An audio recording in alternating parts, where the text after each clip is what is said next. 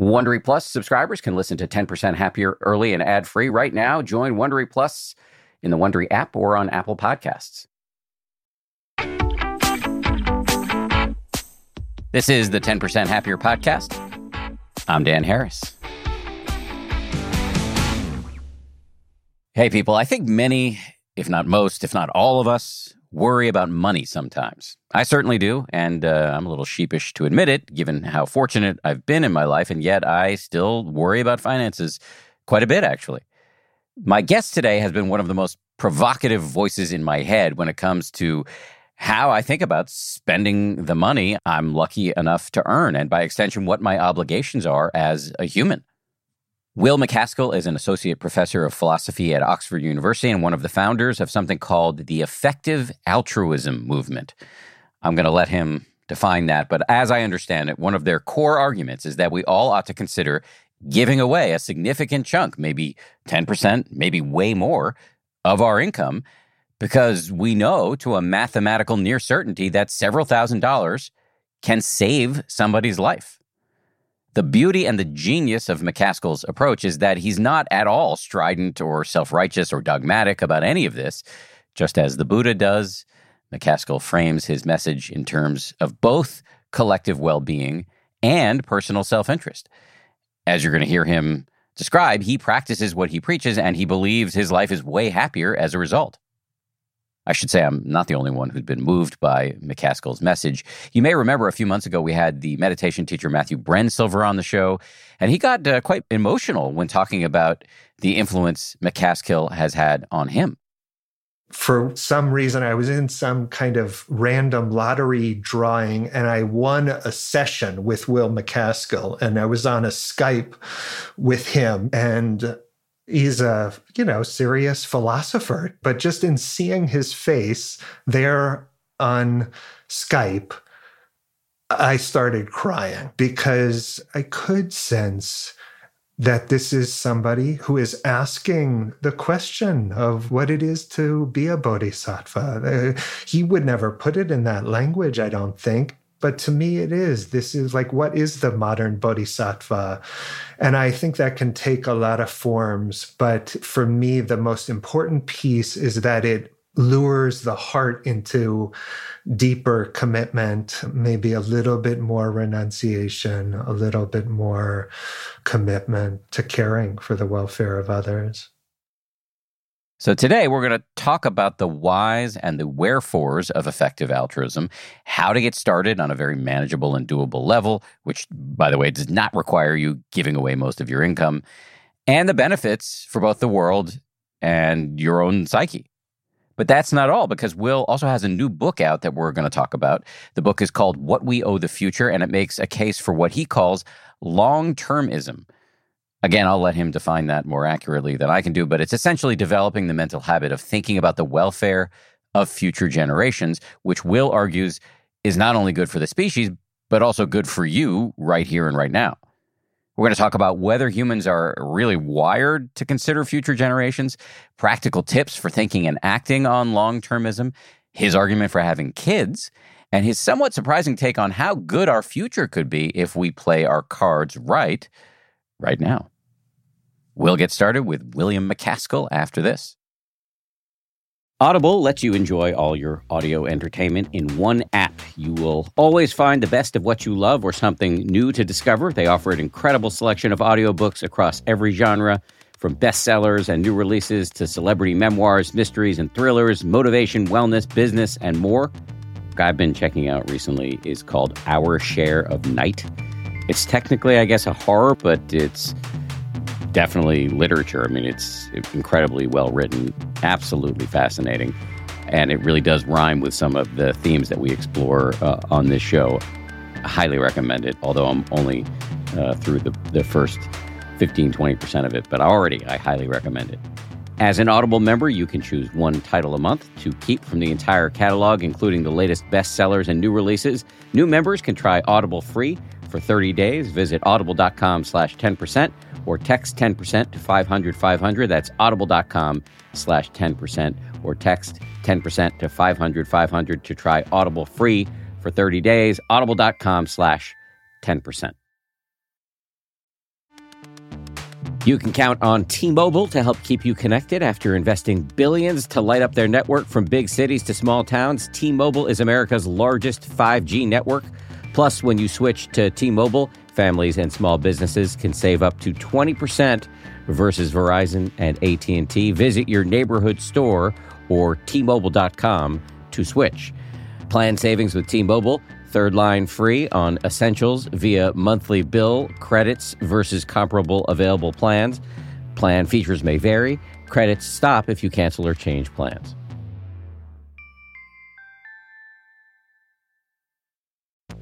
It's spring, and that means it's graduation season, and I've got an idea for an incredibly fun graduation gift or party favor.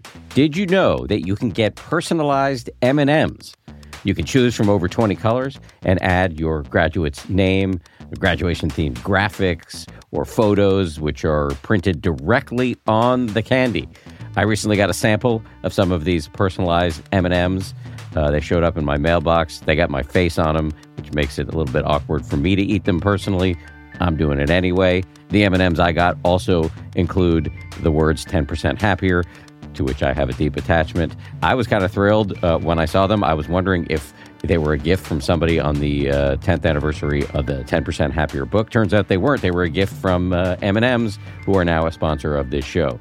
So thank you, M&Ms uh, for sponsoring this show and for the delicious treat. You can visit MMS.com to create your own unique custom gifts and memorable party favors for graduations, weddings, birthdays, and more. That's MMS.com. Use code HAPPIER to receive 15% off your next order.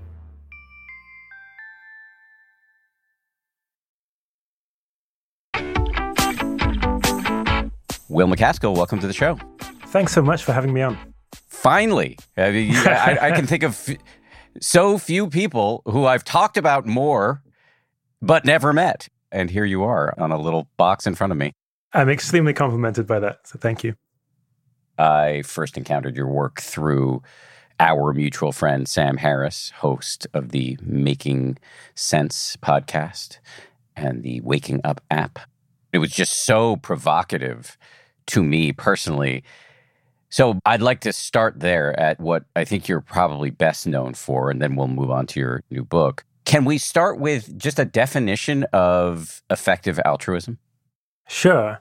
So, effective altruism is about trying to use your time and money as effectively as possible to make the world a better place.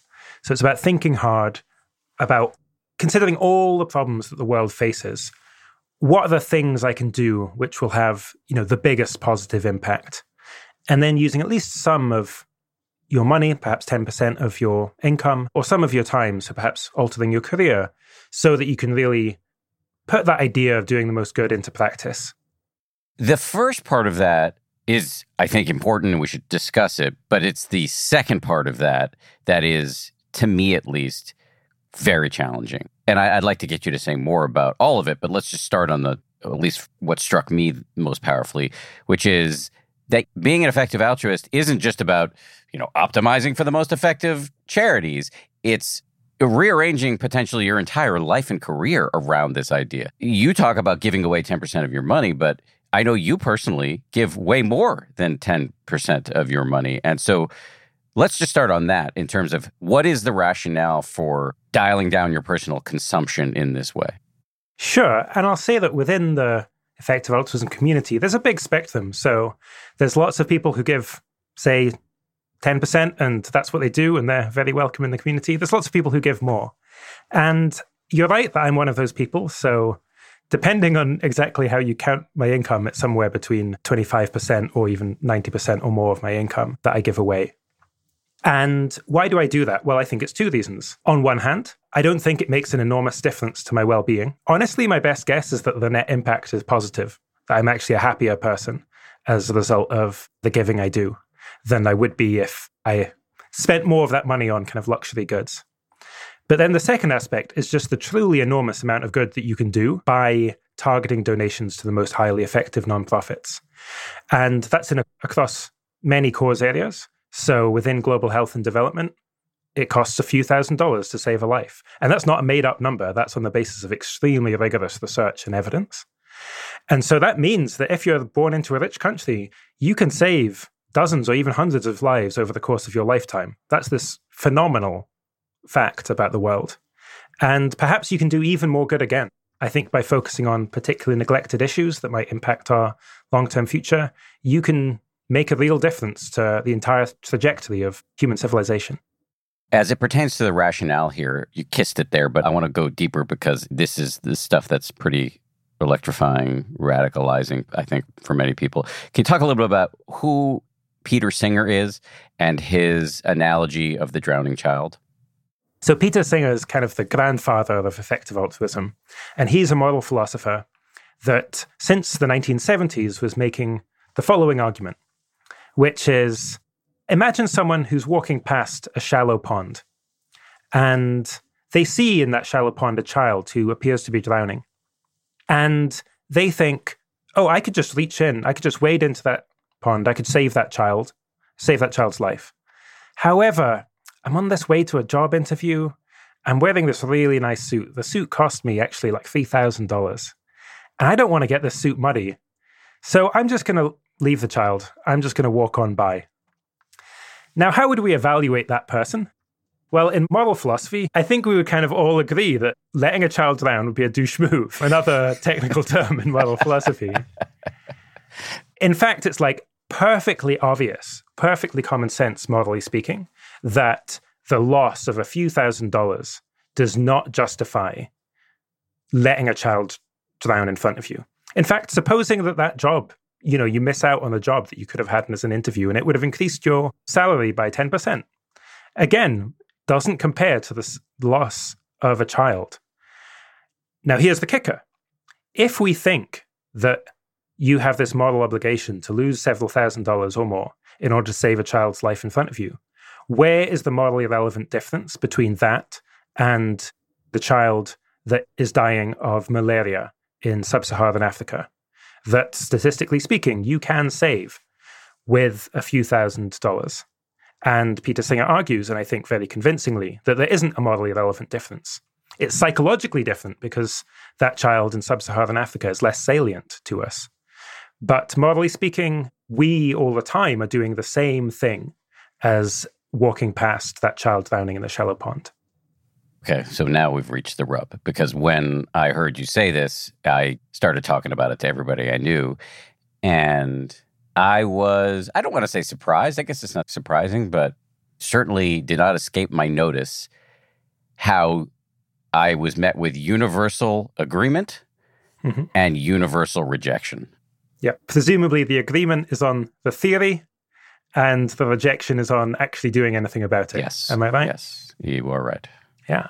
And it's this pretty striking thing in just the history of ideas that Peter Singer was making these arguments since the early 1970s and the kind of atmosphere in moral philosophy um, among people who worked on this was a lot of people, most people just thought this was kind of right, and almost no one did anything about it.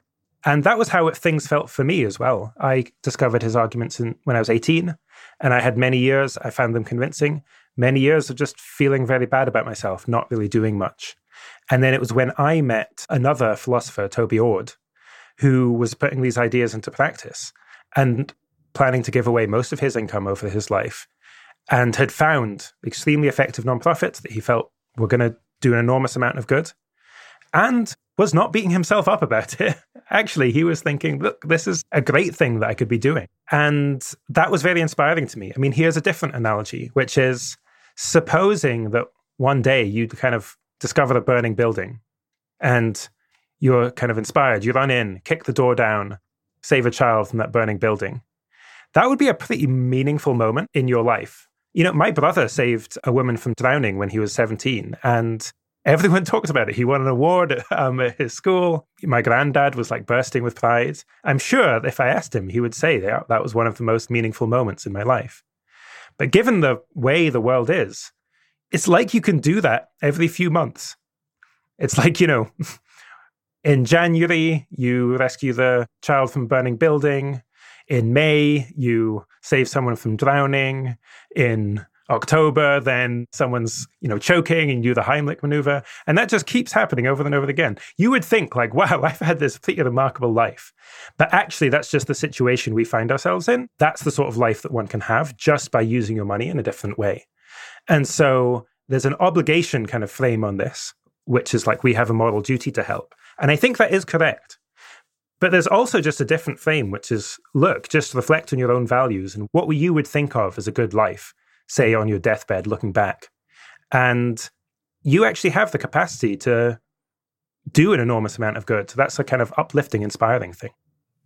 But is it really like, do you personally, you will get the dopamine hit, if that's even the right neurotransmitter to be discussing in this context, but I'll stick with it anyway. Do you personally get that dopamine hit? Because it's not like you are actually dislodging a chunk of porterhouse steak from somebody's esophagus. You know, like that isn't actually happening. You have the ambient awareness that your sacrifice financially is saving lives, but you don't see it play out in front of you. Sure. So I certainly don't get the same kind of psychological high that I imagine I would get if I saved the life of someone in front of me. What I do get though is a kind of deep reassurance. So, you know, on and off, I've had depression, anxiety for most of my life, many, many years. One thing that is very reassuring at lower moments is just like, well, at least I've done this.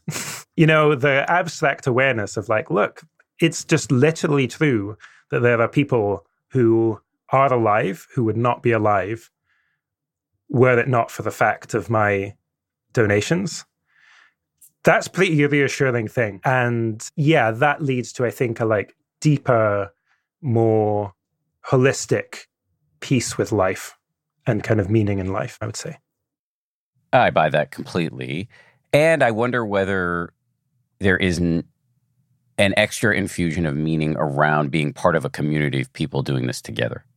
That's absolutely true. So it's almost like that's a substitute. So you don't get the kind of immediate feedback or rewards from being on the ground and giving out bed nets or giving out deworming tablets or you know other good things you could be doing. But there is this large community, like many thousands of people who are engaging in this sort of work, giving at least 10% of their income or more. And there you get social support, social rewards.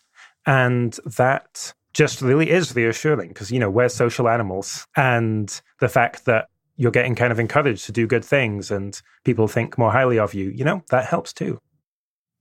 Can you say a little bit about what the implications are practically for your life? Are you taking fewer vacations, going out to fewer restaurants? What does your lifestyle look like given that you are giving away, I believe you said before, something in the range of 25 to 90%?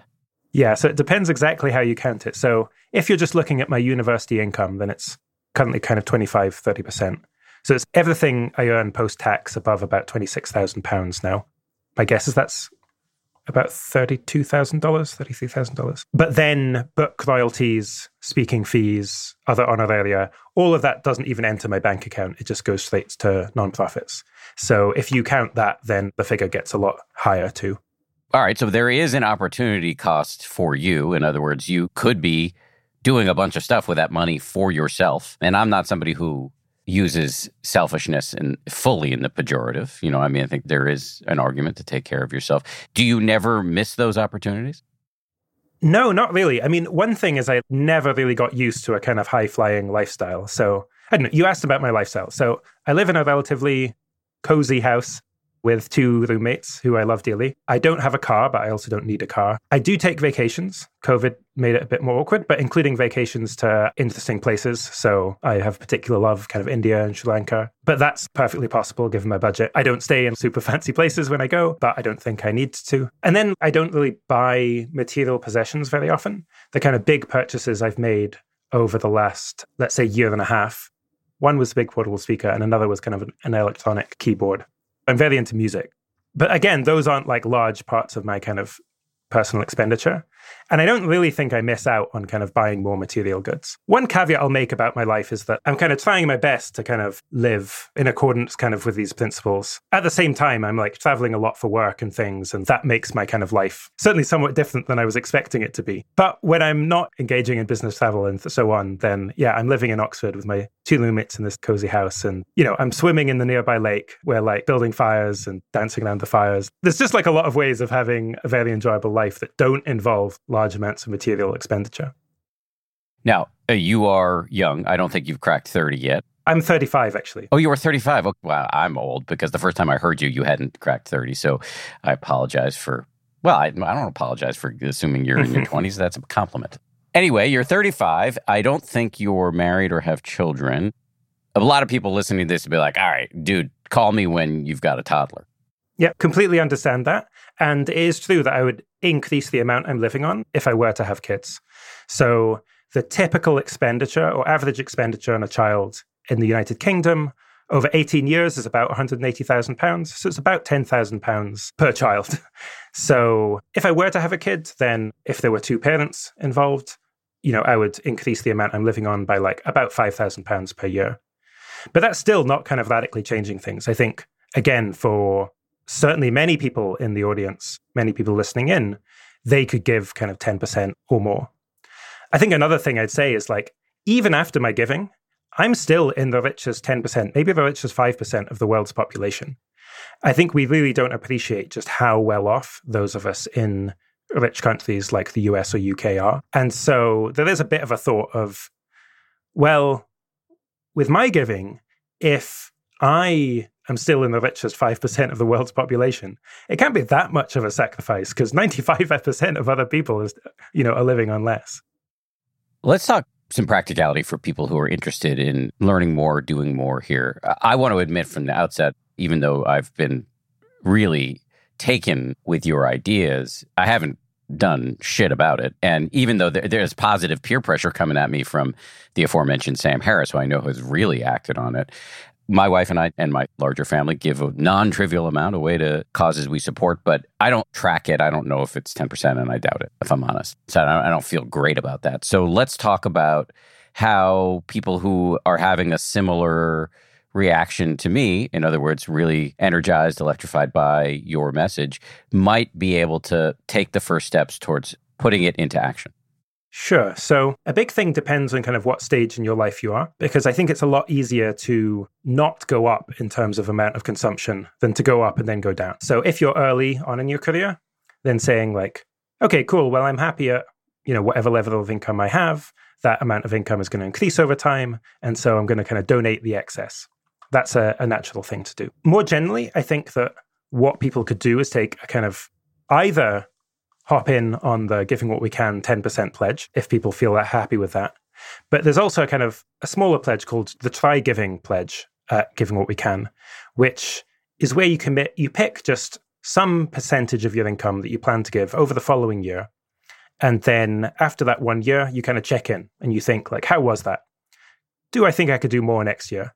And ideally, you kind of tentatively build up to something like 10%. And then at that point, if you want to go further, you can. So that's, I think, the most natural thing to do is to kind of take some time, take a weekend, reflect on these ideas, think, okay, over the next year, what percentage do I think I could give? Perhaps you just set up a standing order right there and then, because then that means that you only have to make one decision. So, you know, if you're getting a thousand pounds per month in the bank into your bank account as a salary, then you take five percent of that and just it immediately goes as a direct debit to a cause of your choice. And then in a year's time, then you think, okay, how was that? Was that super painful? And then you can scale up. So just to put a fine point on this, there's a website called Giving What We Can. Givingwhatwecan.org. And it's got about 7,000 people now who've pledged at least 10% of their income. Okay, that is significant or non-trivial. And there are, as you said, there are gradations. You can try something lower. So that's a place where people can go to learn more about how to actually start doing this giving. Alongside it, you've set up resources for people to learn about where to direct their funds in the most effective ways. Can you say a little bit about that? For sure. So, Giving What We Can has recommendations for charities in a wide variety of cause areas. Within global health and development, the top charity evaluator is GiveWell at givewell.org. And it just does inhuman amounts of research and investigation to identify what are the nonprofits that have both exceptionally high levels of rigor behind them in terms of like exceptionally good evidence base behind the recommendations and exceptionally high cost effectiveness. So you can both be really pretty confident that your money is making a difference and that the money will go as far as possible in terms of improving people's well-being. And so they have a list of recommended charities that's linked to on Giving What We Can, but you can also go just directly to that website, givewell.org. Within cause areas, things get a little harder because there's not necessarily like individual funding opportunities that could absorb many tens of millions of dollars. And so there we tend to instead have a kind of funds model where you kind of give to a fund that is then reallocated by leading experts to kind of top places. And again, you can find out about that on givingwhatwecan.org. There's a real focus on data in your world and f- finding out where can you give that will have the most impact. One of the concerns that has been raised by outsiders is is there any tension when you have a group of people from the dominant culture, mostly white folks, running the numbers on these nonprofits. Is it possible for bias to creep in there anywhere? I mean, for sure. I think this is like an enormously important concern. And so I'll tell you about the way that GiveWell is responsive to it. So, firstly, is just to use transferring cash as the baseline. And yeah, this is just completely correct thought is like, I have just a very poor understanding, or like people in the West in a rich country have a very poor understanding of the needs of people living in extreme poverty because it's just an extremely different life. And so if you just kind of go in and think, oh, well, what would be really helpful is, oh, they're lacking in food, so I'm going to give them more food or something, and it interferes with the local economy, was not really what's needed. An alternative is you just simply transfer cash to the poorest people, and they can then spend the money on whatever they think is best for them. And it turns out that's very often tin roofs rather than thatch roofs because thatch roofs require constant upkeep. That is not something that a nonprofit ever did. I never heard of a nonprofit going around and installing tin roofs, but yet that's what many, many people in extreme poverty actually need the most. So that's one thing. To, so to have that as a kind of baseline. A second thing is that I think this worry kind of does favor global health over other sorts of interventions because just you know people can have a wide variety of different preferences, but not wanting to be sick or at risk of death from malaria is just, I think, is pretty human universal.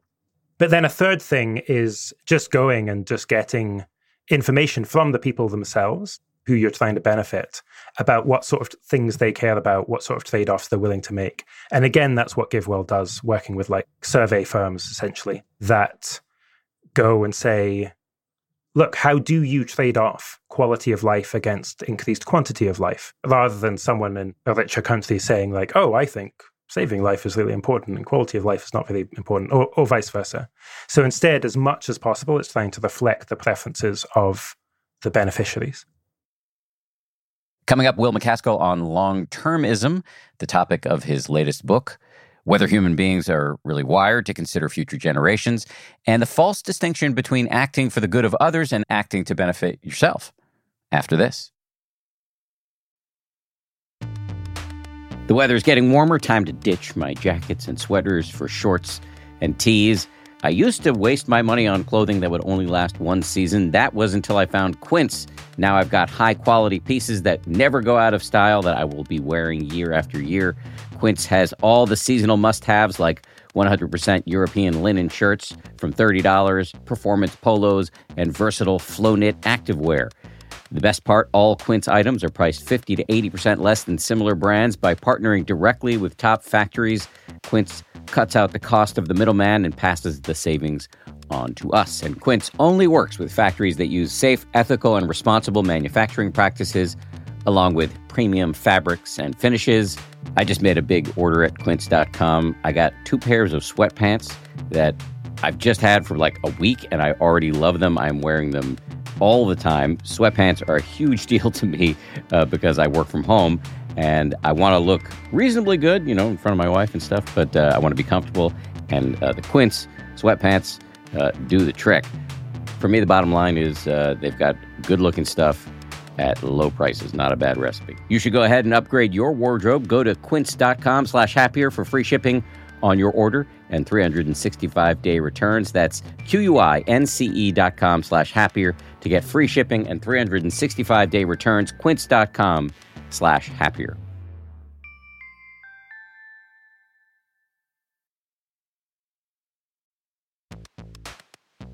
We're driven by the search for better. But when it comes to hiring, the best way to search for a candidate isn't to search at all. Don't search, match with Indeed. If you need to hire, you need Indeed. Indeed is your matching and hiring platform with over 350 million global monthly visitors, according to Indeed data, and a matching engine that helps you find quality candidates fast. Ditch the busy work. Use Indeed for scheduling, screening, and messaging so you can connect with candidates faster. And listeners of this show will get a $75 sponsored job credit to get your jobs more visibility at Indeed.com slash happier. Just go to Indeed.com slash happier right now and support our show by saying you heard about Indeed on this podcast. Indeed.com slash happier. Terms and conditions apply. Need to hire? You need Indeed.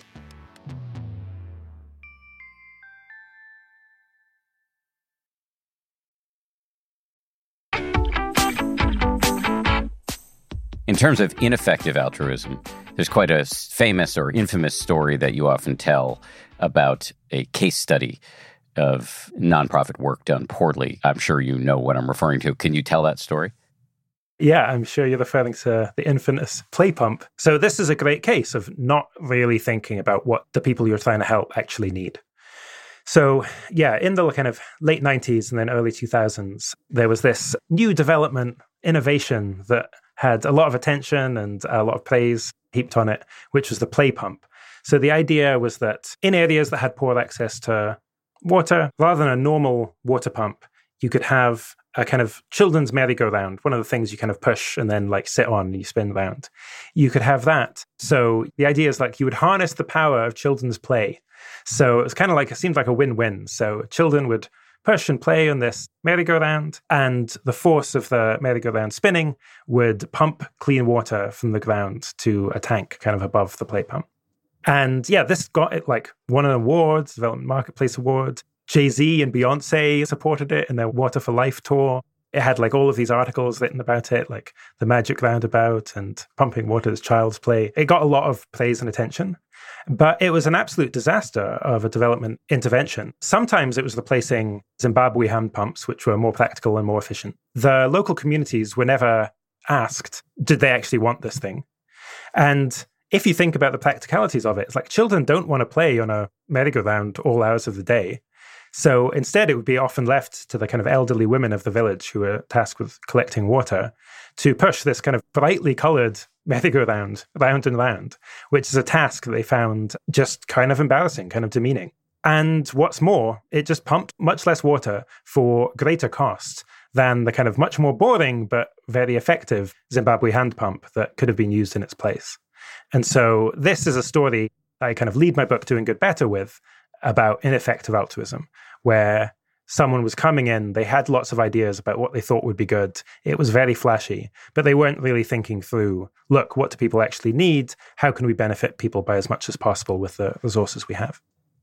Do you think since the advent of effective altruism that the nonprofit world has become more effective? And if the answer is yes, do you think this movement that you're a part of is an important variable in that change? So I think the effective altruism itself, movement itself, has grown enormously, where, as I say, many thousands of people are now involved with this, and many major philanthropists have kind of gotten involved with that movement too. So, in that sense, the answer is yes.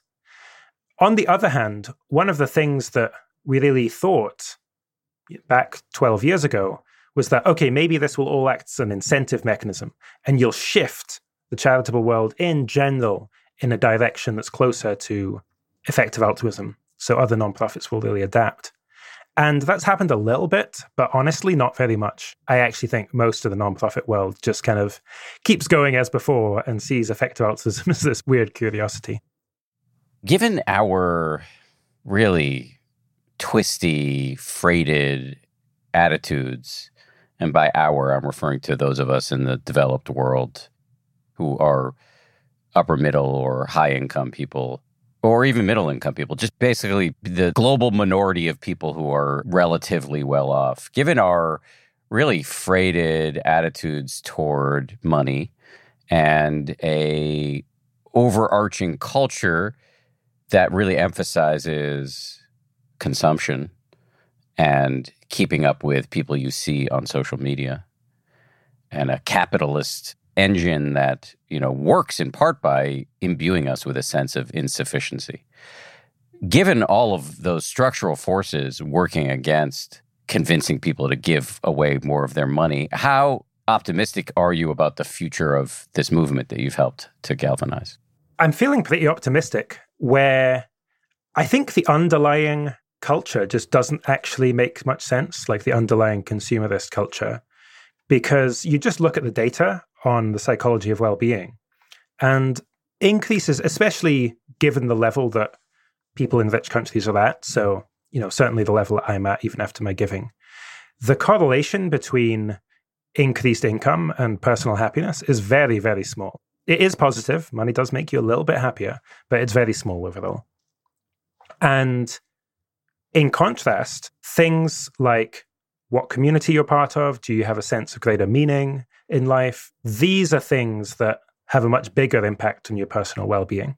So, on the one hand, on theoretical grounds, it's like, why are people optimizing for consumerism so much? But then, secondly, just on a practical level, I mean, back in 2009, Toby Ord, my colleague, and I co founded Giving What We Can. We had 23 people who took the 10% pledge. Every couple of weeks, we get another person, and that was huge. that was like this big accomplishment. Whereas now, there's just like I say, many, many thousands of people who are doing this, many thousands more who, I mean, the number of people who are donating via GiveWell is now like 100,000 people. So many more who are like donating some amount or using their career in a somewhat in a, of a different way. And I think there's just like a very clear momentum and kind of upsurge here. Look, I mean, I'm not taking anything away from what you've accomplished. I think it's gigantic. And, you know, tens of thousands of people as compared to many billions of people, you know, and making up the global population or even the subset that has the means to do this. And given the structural issues societally and also just psychologically within the human animal on an individual level, I I'm going to mangle this quote, but I believe somebody smarter than me once said, "We're not rational animals, we're rationalizing animals. And we are wired to justify doing what we want to do even before we started thinking about the whys. And so I just want to push back on you again on your optimism, and not to dampen it, but just to give you another chance to expound upon it.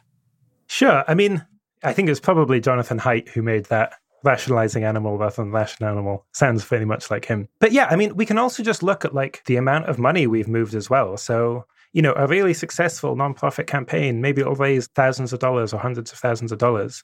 Over the last 12 years, effective altruism as a whole, including GiveWell, has moved well over a billion dollars now to the most effective nonprofits. And at least in terms of in expectation, kind of funds that are committed and set aside, then we're at like tens of billions of dollars. And you know, that's just pretty good. We've not been around for very long. If you look at the history of moral change, normally it takes many decades or even hundreds of years to really affect moral change. And so, sure, 12 years, it's a long time the, in the course of a single life. 10,000 people is still small compared to the kind of overall world population, but moral change takes time. And so maybe I'm not thinking that we'll have convinced everyone in the world in the next couple of years. But I don't know, by the end of my lifetime or by the end of the century, it's just common sense that you don't rob, you don't steal, you're not racist. Could it be that a morally good life by the end of the century, it's just common sense that that involves using some of your time and money to help other people impartially considered in an effective way as possible? Yeah, I think we can. I think we've seen moral change happen in the past that's just as significant as change as that. And in fact, quite a lot more significant. And so that I think should give us hope for the future too. I find that to be a powerful and moving argument, and I hope you're right. And it does bring us to your new book because you're making a long term argument right there. And you have a new book called What We Owe the Future, which is an ode to what you call long termism. What is long termism? Long termism is the view that positively impacting the long term future is a key moral priority of our time. So it's about taking seriously just how big the future ahead of us might be and how high the stakes are than anything that could impact the long term. And then it's about looking for what events could occur in our lifetimes that could be pivotal for that entire trajectory of the future. And then thinking, okay, what can we actually do to positively navigate those challenges in order to make the world better, not just for the present generation, but for, you know, our grandkids' lives and their grandkids' lives and so on. Are human beings wired for this kind of thinking? I think it just depends on the human. I think it's a matter of values. So I don't really think there's much of a human wiring. We have certain biases, but I think humans are model animals. And so if you look across cultures, yes, in the kind of modern era, you don't get that much in the way of kind of really long term thought. You know, people are very short term focused, and maybe that's getting even more extreme at the moment. But in other cultures, that's different. So if you look at kind of many indigenous philosophies, so the Iroquois Oral Constitution, for example, the Gayanashagowa, it recommends that people in their decisions, the Lords of the Confederacy, consider not just the present generation, but the generations that to come in their decision making. Similarly, African indigenous philosophy seems to have a particular concern for the long term as well. And so, yes, perhaps kind of in Western consumerist cultures, where they're thinking about the next month, the long term perspective is like five years or something. But I don't think it has to be that way. I think instead we can have a moral attitude that is thinking much more seriously about the very long term. Because I think many of these ideas are really common sense. The idea that future generations matter, that benefits matter the same way, whether they occur in one year or 10 years or 100 years. I think people are very attuned to that. And it's just a more matter of what does society like tend to focus on. Do you think the answer in terms of getting buy in for long termism on a wider level is structural or individual? I actually think the first thing we need is cultural change. And if by structural you mean changing political institutions, here's the issue, which is that with some other sorts of social movements, so take women's suffrage, for example, you have activists, they're like, women have equal rights to men. And what we can do to give women more political power is giving them the vote. And that was enormously effective. Can't do the same for future generations. There are things you can do to try to tweak democracy to bake in concern for future generations. But that will always go via proxy of people in the short term taking the responsibility to act on behalf of future generations. And that means that suppose you set up some panel that will consider the interests of future generations and try and take action. Unless there's genuine concern for the future among the electorate, then any such panel, any such implementation will be co opted by special interests. So that's the kind of situation we face. And that's why I think, in the first instance, what we really need is cultural change. And then once we've got that, political changes can follow and be robust. How do you change the culture? You can start by writing a book and then going on podcasts like 10% happier and hopefully hopefully that has some effect. So yeah, I mean I think one thing is just I want to change culture by making good arguments. And so, obviously, not just me, many of my colleagues, like Toby Ord, has also written a wonderful book, The Precipice. And there's, you know, many, many blogs as well. Cold Takes is a great blog by another friend and colleague, Holden Karnofsky. So, one thing you can do is just start making the arguments for why we should care about future generations.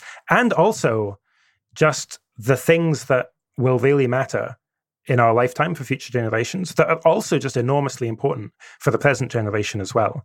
Risks from pandemics, both natural and engineered. That's just a really serious risk, and taking action on that has benefits in both the present and for the long term.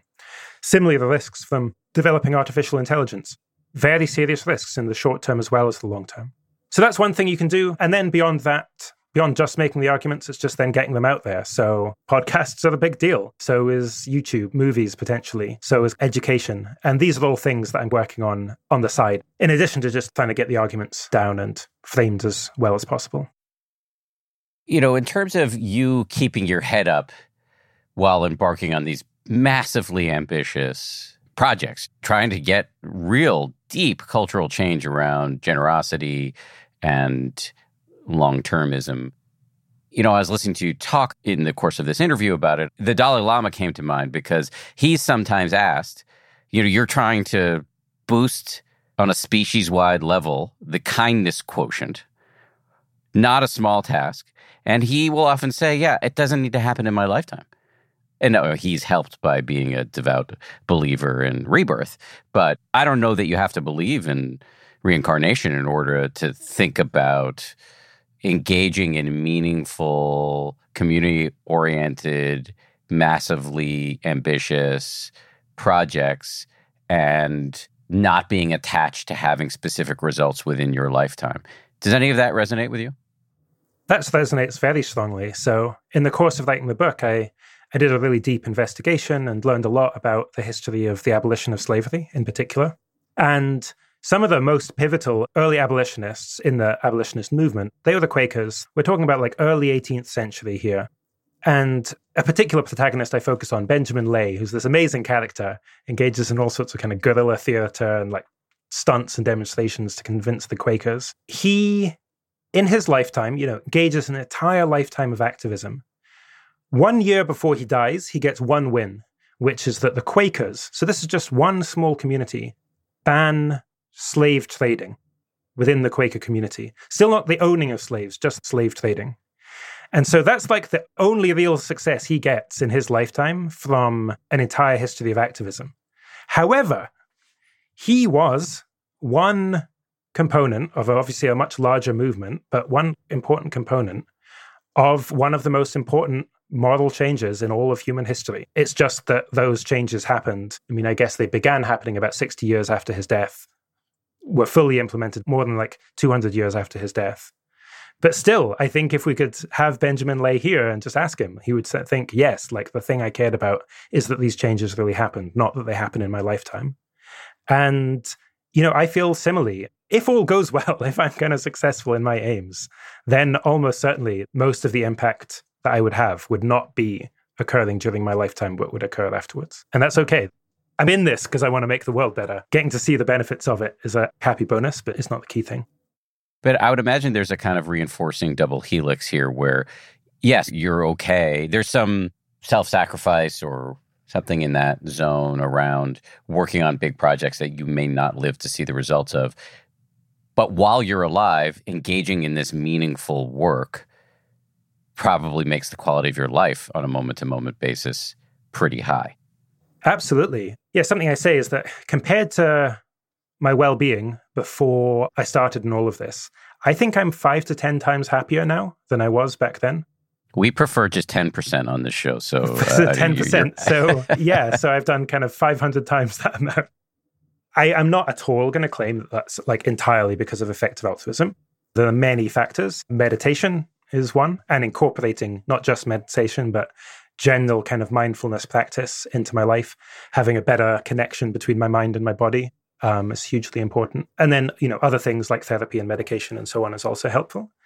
But part of it certainly is being part of this community that is really taking seriously just the reality of the world, all the good and all of the bad, and trying to really figure out what are the best things we can do to make this world better, and then taking action to do so.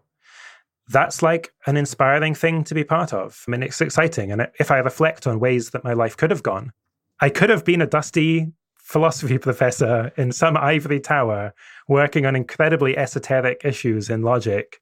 I'm just so happy with the life that I've led. And so this, you know, comes back to what we were saying to begin with. I think people set up the distinction between acting for the good of others and acting to benefit yourself is like much starker than it really is. I think there's enormous ways which you can, enormous extent to which you can do both. Coming up, Will MacAskill on practical tips for getting better at thinking and acting on long termism, his argument in favor of having children, and his somewhat surprising take on how good our future could be if we play our cards right. After this. This show is brought to you by BetterHelp. I got to tell you, I feel so much better when I talk about my anxiety instead of keeping it bottled up. There's an expression that I first heard from the great researcher and also Zen practitioner Robert Waldinger never worry alone. Our temptation many times is to keep it bottled up, but the data really show that the people who do the best in life, who live the longest and are the happiest, have strong relationships with people with whom they can talk about whatever's going on in their lives. And for me, therapy is part of that. If you're thinking of starting therapy, you might give BetterHelp a try. It's entirely online, designed to be convenient, flexible, and suited to your schedule. Get it off your chest with BetterHelp. Visit betterhelp.com slash happier today to get 10% off your first month. That's betterhelp, H-E-L-P dot com slash happier. Getting the smile and confidence you've been dreaming about, all from the comfort of your home, isn't a total mystery with Byte clear aligners. Just don't be surprised if all your friends start asking, What's your secret? Begin by ordering your at home impression kit today for only $14.95. Byte clear aligners are doctor directed and delivered to your door. Treatment costs thousands less than braces, plus, they offer flexible financing, accept eligible insurance, and you can pay with your HSA FSA. Get 80% off your impression kit when you use code WONDERY at Byte.com. That's B-Y-T-E dot com. Start your confidence journey today with Byte.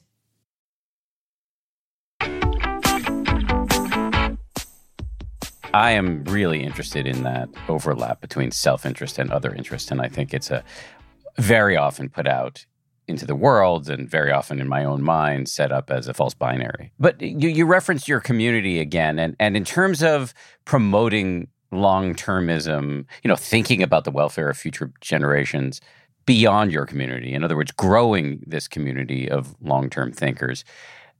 Again, I think there are some headwinds here. We're living at a moment, at least in my 51 years of I've never seen levels of kind of fear and pessimism around some massive, you know, and pernicious global trends deglobalization, depopulation, climate change, artificial intelligence, bigotry, income inequality, really big, difficult mega trends. There's, a, I think, a temptation among many to look at the potentially grim future and go right into a mode of resignation, passivity, apathy. So, w- what do you say to folks who who might be resonating with what I'm just finished describing? Yeah, so I think the way I differ from other people on this is not so much in my appraisal of the world.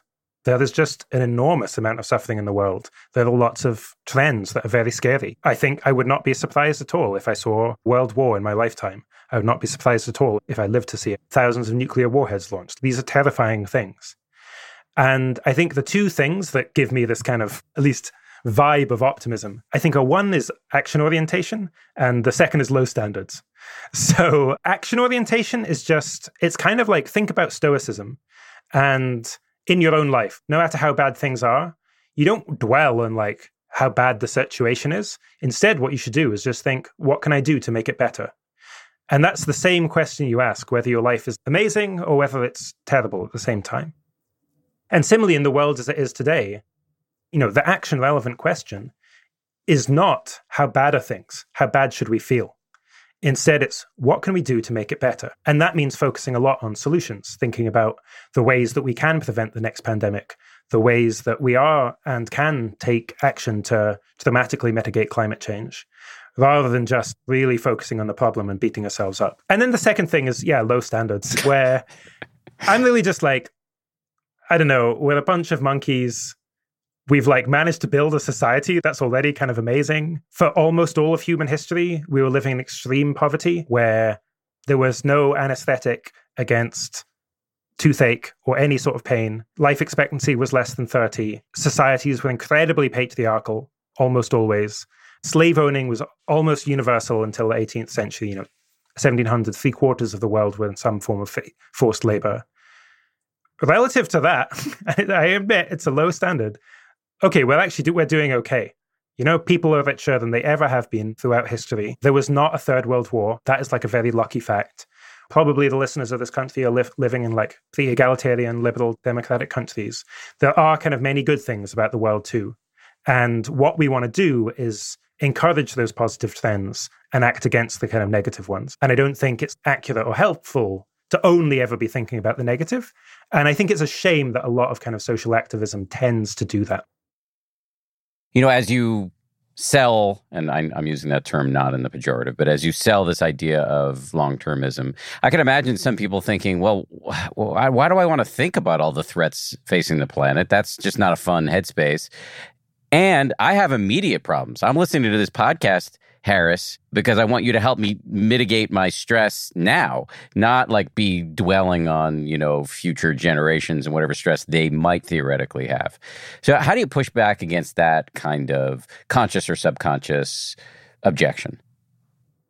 So, I think there's two things. So, here's a way in which a long term perspective can actually make your life better. And these are kind of thinking tools that I have adopted. One is just the comparison with people in the past. So, you know, if I'm having a bad day, then sometimes I really reflect that, well, at least I'm born today into a rich country. I'm not born into 1700. Like, I have painkillers if I have a headache, or I have anesthetic if I'm undergoing surgery.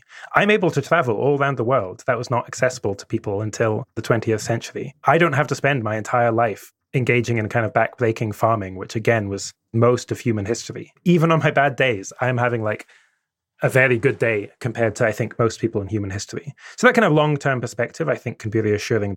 And then a second thought is what motivates me? I mean, the things that kind of motivate me most were from a long term perspective.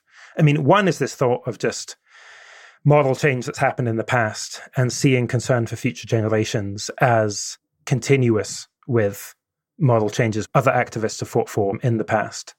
But then the second is just a thought of just how good the future could be if we play our cards right. I talk a bit about this in chapter one of the book, but when I looked at the book as a whole, I actually thought it's funny that you talk about me as an optimist because I see the book that I wrote as kind of unduly focused on the negatives because it's talking all about the risks and the threats. And so I kind of put myself out there and I was a bit nervous about it, but I wrote this little short story. It's kind of the last page of the book in the printed copy is just a QR code, and you can scan that and you can access it.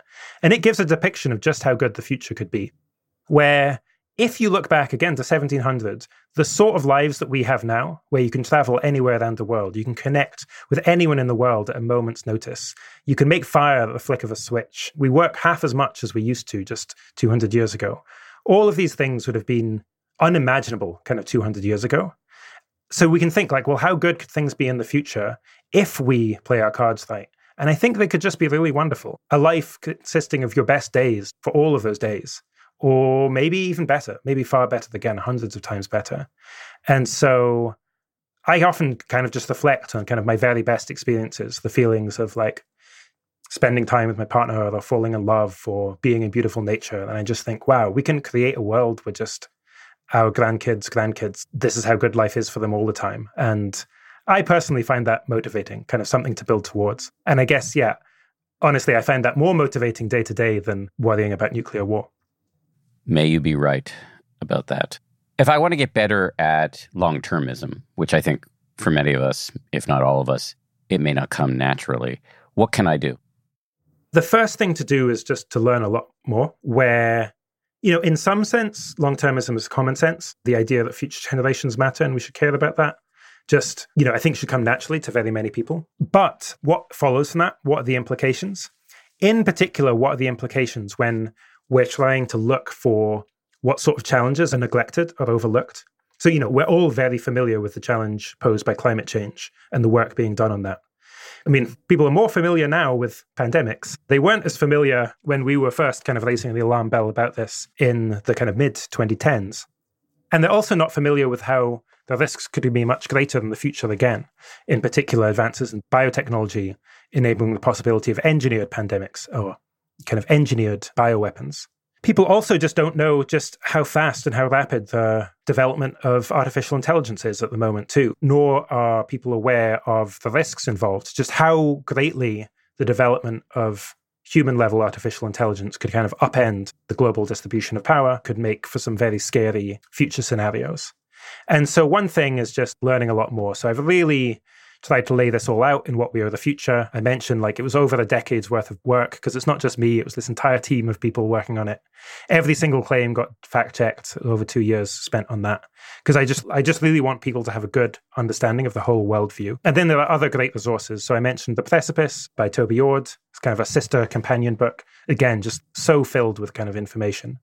And then again, for the, another kind of set of writing that is giving the kind of big picture is this blog, Cold Takes, by Holden Karnofsky. So all these are kind of different angles into the same set of issues. So that's the first thing is just like learning a bunch more. But let's say you've done that and you want to take action. I think the three most natural things are firstly, using your money. So we discussed donations at length, taking the Giving What We Can pledge. You can choose to focus your donations onto the things that most effectively impact the long term future. And there is a long term future fund that you can find at Giving What We Can. Similarly, with your career, so, in this area, I think time is even more valuable than money. And we really need people who are willing to kind of make big career changes potentially to work on these most pressing issues. You can find out loads more about that at uh, 80,000 hours. And then finally, you can get involved with the effective altruism community. If you really want to be doing good for the long term but are unsure, well, the effective altruism community is growing. There are very many conferences called Effective Altruism Global or effective altruism global X if it's independently organized. And that means you can like get a lot of context, get up to speed very quickly, figure out kind of what's the best fit for me, how can I contribute the best. In your book, you list a few other th- action items. One is spreading good ideas, and the other, and I was a little surprised to see this at first, was having children. Absolutely. So, spreading good ideas, I think the path to impact there is kind of obvious just as with kind of moral changes that we've seen in the past, like abolition or women's suffrage, you just need buy in from a lot of people, and good arguments can win out. And so people can be participating in that program, like making good moral arguments. And then, yeah, having kids. So here, I just really want to push against this idea that's very commonly raised, which is that it's immoral to have children. And the argument is normally that the negative impact on climate change from having a child are just so bad that you should not have the child because children emit, you know, CO2 in the course of their life, especially when they become adults and if they have kids too. Uh, I can tell you when they're babies, they emit a lot of methane. Yeah, absolutely. I mean, that doesn't change. Yes. Yeah, they, they keep doing that for the rest of their life. However, and this means that now people have fewer kids than they would like to have. I mean, that's you know not entirely due to climate change. It's, other factors are larger, but the average person in the US or UK has fewer children than they would like to have. But I think this is really the wrong way of looking at things. And it relates to this question of like only looking at the negatives rather than the positives. Because yes, it's absolutely true that as a result of having a child, you will cause more CO2 to be emitted into the atmosphere. But there are two things to say in response. The first is that you can offset that. And in fact, you can offset that for a fraction of the cost of having the child. So the average child costs about £10,000 per year. If you increase that by 10%, so you pay the cost of £10,000 for having a child. Now it's £11,000. But £1,000 of that goes to highly effective organizations to fight against climate change, like clean tech innovation. Then you will have offset that carbon impact on my best guess, a, a, thousand times over. So, this is again just testament to the power of one's donations. You can focus on the very most effective things to mitigate climate change. So, that's kind of first aspect. But then the second is just that if you're going to assess what's the overall impact of having a child, you need to look at both sides of the ledger. So, yes, there are negative effects of having a child, such as impacts on climate change, but there are many positive effects too. So, children contribute when they grow up, they contribute productively to society. They innovate, helping move forward like technological progress, kind of as a whole. If you bring them up well, then they can be the kind of moral change makers that the world needs too. I don't think it's a great trend if environmentalists are systematically having fewer children and the selfish people are systematically having more. And then finally, which I argue in the book as well, if you bring up the child well and that child has like a flourishing life, then that's good from the child's perspective too. That's a sort of benefit that you're conveying, and that actually makes the world better. And so, you know, I'm definitely not saying like we should all have as many kids as possible. We should become these kind of baby producing factories. But certainly people should remove the kind of angst I think that they have about having children on climate change grounds. I think that's really not warranted. And I think overall, it's actually a good thing to have kids and bring them up well. My angst around having a brought a child into the world, well, my wife did the work, but having been involved in bringing a child into the world, I'm pretty bullish that this kid, given the life we're giving him, can have a positive impact. I'm bearish, though, on the quality potentially of his life as he gets older, given the aforementioned pernicious megatrends in the world. Yeah, I think I would just disagree there, where, look, there are some ways in which the future could be a lot worse than today. That's just undoubtedly true. There could be like a third world war, there could be civilizational collapse. You know, there could be just some new pandemic every year because of developments in biotech. That's just totally on the table for me. And maybe I think that's 10%, 20% likely or something. I don't think it's the most likely outcome, though, where if you look at the last hundred years, or even the last few hundred years, I think for human beings at least, just average quality of life has gotten significantly better. So in 1800, something like 80% of the world lived in extreme poverty. Now less than 10% do. If you look back kind of 100 years, I mean, we didn't have evidence based medicine 100 years ago, but that's going to continue going into the future. I think people are going to keep getting richer. We're going to keep having better technology that makes our lives better. We're also just going to have better moral progress as well. I mean, like, watch old comedy shows and like you'll see how much moral progress we've had. You know, it was forget the year now. I think only 2011 that gay marriage was legalized in the United States. So I expect those trends to continue overall. And sure, there's going to be ups and downs. And absolutely, there's this very significant risk that things get worse, and we should try and mitigate that as much as possible. But at least my best guess is that things could be very good in the future indeed. Last question for me. In looking through the notes that were provided to me for this interview, I see that you make an argument about the world we're living in now. You say, and this is a quote, we're now living through the global equivalent of the hundred schools of thought. You then go on to say different moral worldviews are competing and no single worldview has yet won out. Are you arguing that we should have a unified global moral outlook? I'm actually, in a sense, I'm arguing the opposite. So the risk that I'm pointing to here is what I call value lock in. So I referenced the Hundred Schools of Thought. That's a period in ancient China when there were these competing moral worldviews. So Confucianism is what is most familiar to us now. You know, prizes family, order, stability. There was also legalism, which is sort of Machiavellianism a bit kind of amoral. Taoism, which valued like spontaneity, the kind of the mystical, and then Mohism, which is in some ways similar to effective altruism, actually, but very concerned with promoting the impartial good, living on less. And at that point in time, you know, these philosophers would wander from state to state, make their arguments about how best to live. But then over the following few hundred years, this competition kind of died away, and Confucianism became the kind of kind of like the state ideology the official ideology, and it was just taught en masse to people, to kind of everyone in China. And we see much more generally like ideology trying to take over and entrench itself.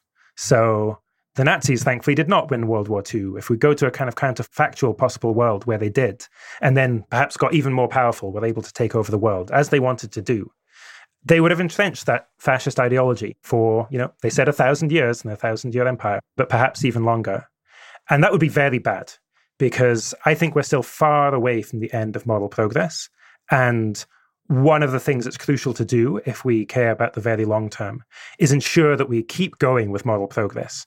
And I think we can only have that if we still maintain an openness to different kind of moral perspectives and a large diversity of worldviews. So what I actually am emphasizing most is like certain things that could lock in bad values where I think AI is one of them, a world government could be another, the first space settlement could be another. We actually want to hold off on some of those things until we've like had enough time to really think about what the good life consists in. And only when we're like, okay, yeah, we're really sure on kind of what the right distribution or what the right moral values are, do we then start kind of spreading that more widely. It's fascinating and, as I've said earlier, electrifying ideas that you're putting out into the world. Before I let you go, you've referenced a bunch of websites that you've been a part of creating or promoting, and you also referenced your books. Can you re reference them all in one place here so that anybody who wants to go deeper has this as a resource? More than happy to. So, the book that is just out is What We Owe the Future, which makes the case for long termism and what follows from it. My previous book before that was Doing Good Better, which lays out some of the principles of effective altruism. I also mentioned a book called The Precipice by Toby Ord, which is discussion of existential risk in particular, risks of these really big scale catastrophes, and the blog Cold Takes by Holden Karnofsky, which focuses on AI in particular. There are also websites I mentioned, so givingwhatwecan.org if you want to donate at least 10% of your income to the most effective nonprofits, and 80,000hours.org if you want career advice. So, how can you use your time on this planet to do as much good as you can? Thank you for coming on, and thanks for the work you're doing on planet Earth. Really appreciate both. Thanks so much for having me on. It's been a wonderful conversation. Thank you again to William MacAskill. A quick note, and I'm very excited to deliver this little message. A quick note before I let you go. One of the amazing producers on this show, you've probably heard me invoke his name, DJ Kashmiri, has been hard at work on a side project that I want to tell you about. First, just a little bit about DJ. You've heard me reference him before. He finds and vets many of our guests and then preps me for these interviews. And it would be hard to imagine doing the show, frankly, without him. He's a dedicated meditation practitioner, a dedicated husband and father, and a dedicated producer on this show. And he somehow found the time to produce an hour long episode of a podcast that is truly, truly excellent.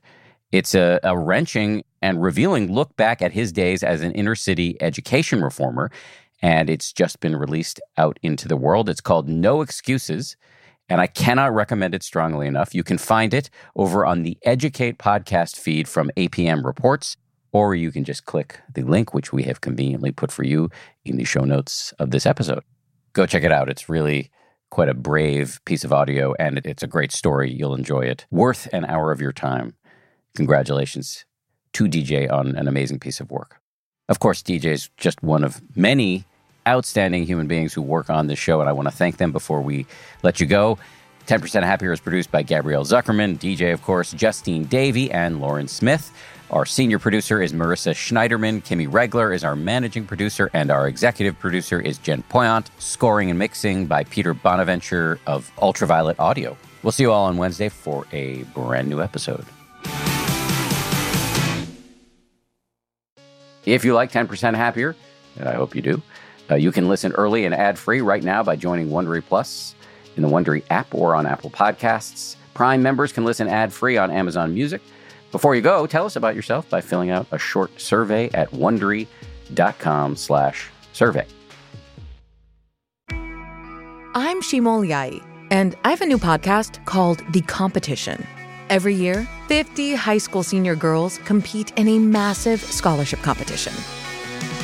I wouldn't say I have an ego problem, but I'm extremely competitive.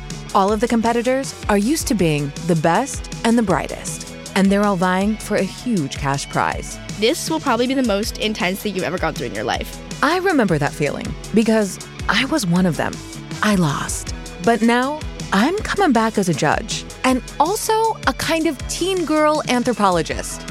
Because if you want to understand what it's like to be a young woman in America today, the competition's not a bad place to start. Hopefully, no one will die on stage tonight. From Pineapple Street Studios and Wondery, this is The Competition. Follow The Competition on the Wondery app or wherever you get your podcasts. You can listen to The Competition early and ad-free right now by joining Wondery Plus. Once upon a beat. Remember those stories and fables that would capture your imagination and you couldn't wait to see how they would unfold? And now, when you read them as an adult, you think some of these old tales could use a fresh spin. We have a perfect podcast to bring you the stories you remember, remix, and reimagine for the kids in your life today. Join me, DJ Few, and my trusty turntable, Baby Scratch, as we spin up new tales in the New Kids and Family podcast, Once Upon a Beat.